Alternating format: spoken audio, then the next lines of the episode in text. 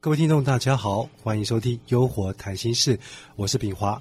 今天还是邀请到我的好朋友，也就是培训界的明日之星大树教练。我们欢迎大树教练。Hello，炳华你好，各位听众朋友们，大家好，我们又再度见面了。好，我记得我们上次谈了两性关系，今天我们就直接谈一个亲子关系。OK，没问题的，哦这个题目好像也很大哦，对不对？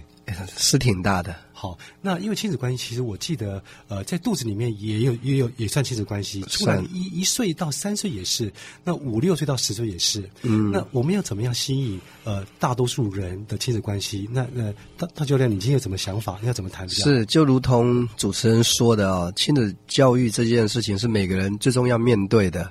那么，确实谈论这主题有点难度。难度就像如同主持人讲，就说，假设说我们今天聊胎教或者零到三岁，那么有些家长会说，那我的孩子都国中了。都高中了，都十几岁了，这都过去了，这个聊着已经来不及了。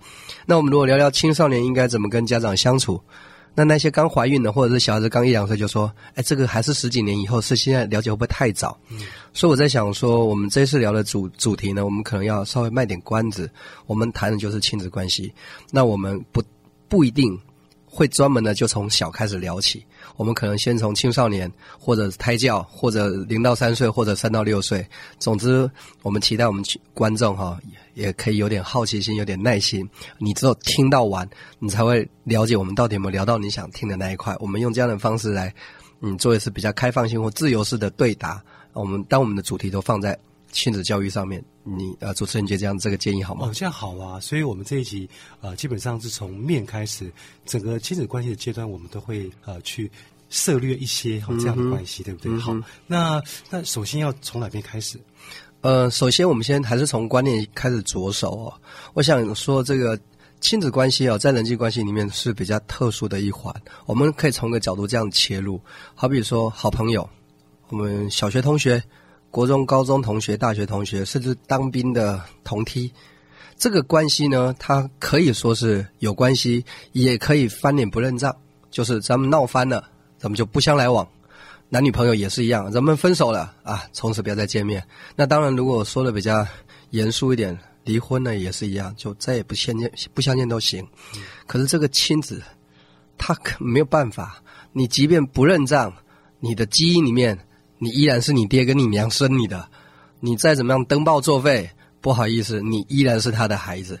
所以这个亲子关系确实是我们在众多关系当中非常牢牢不可破、非常核心的一点。那却恰恰如此，正因为他的关系如此牢不可破，很多人可能忽略了，或者是用力过度了。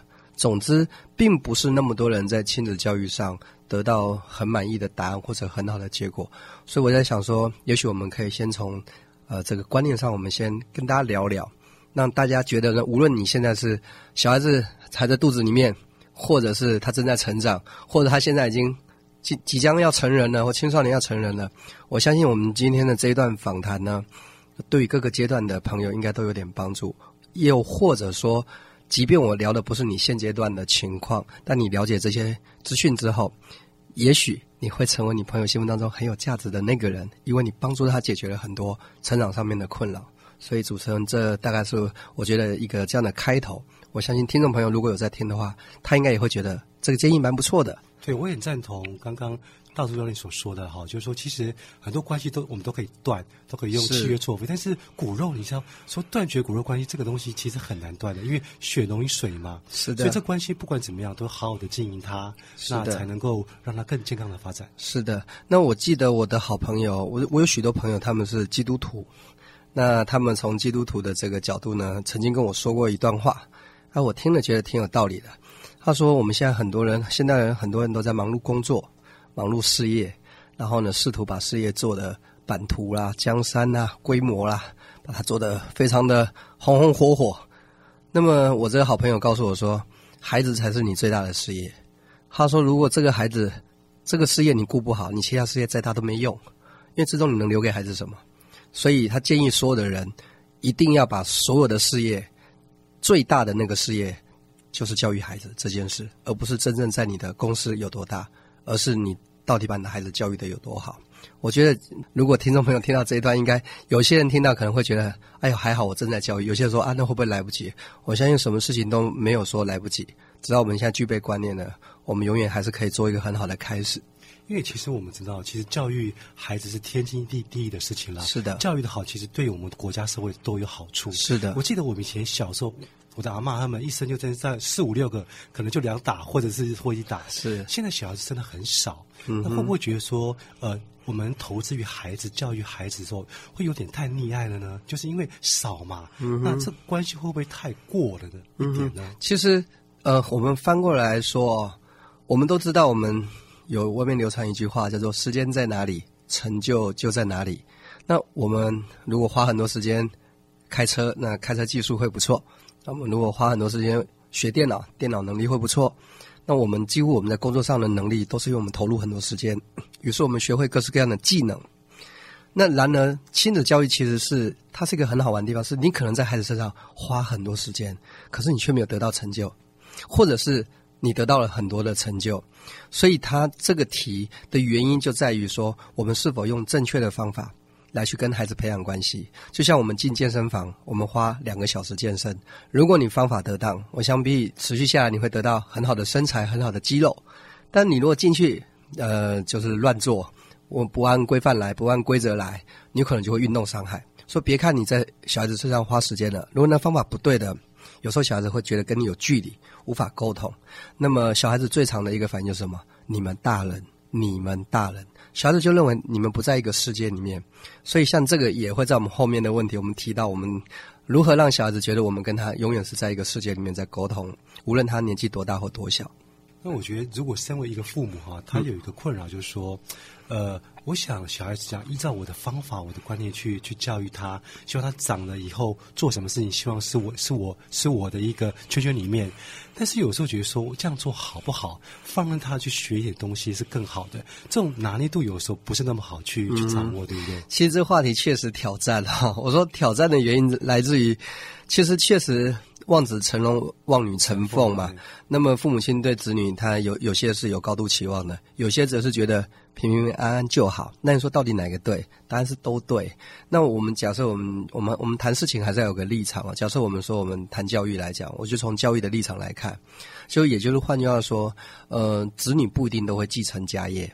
因为你家里面是做农的，子女不一定要成为农夫；你家里面是学商的，子女也不一定要成为商人。哦，你家里面是艺术家，你孩子不一定会成为艺术家。所以，如果父母亲过多的就限制说小孩子必须就跟我一样的话，嗯，这会欠缺了一点可能性。也许这个小孩子在别的领域他会发展的更好，也许他会找到属于他的一片天空。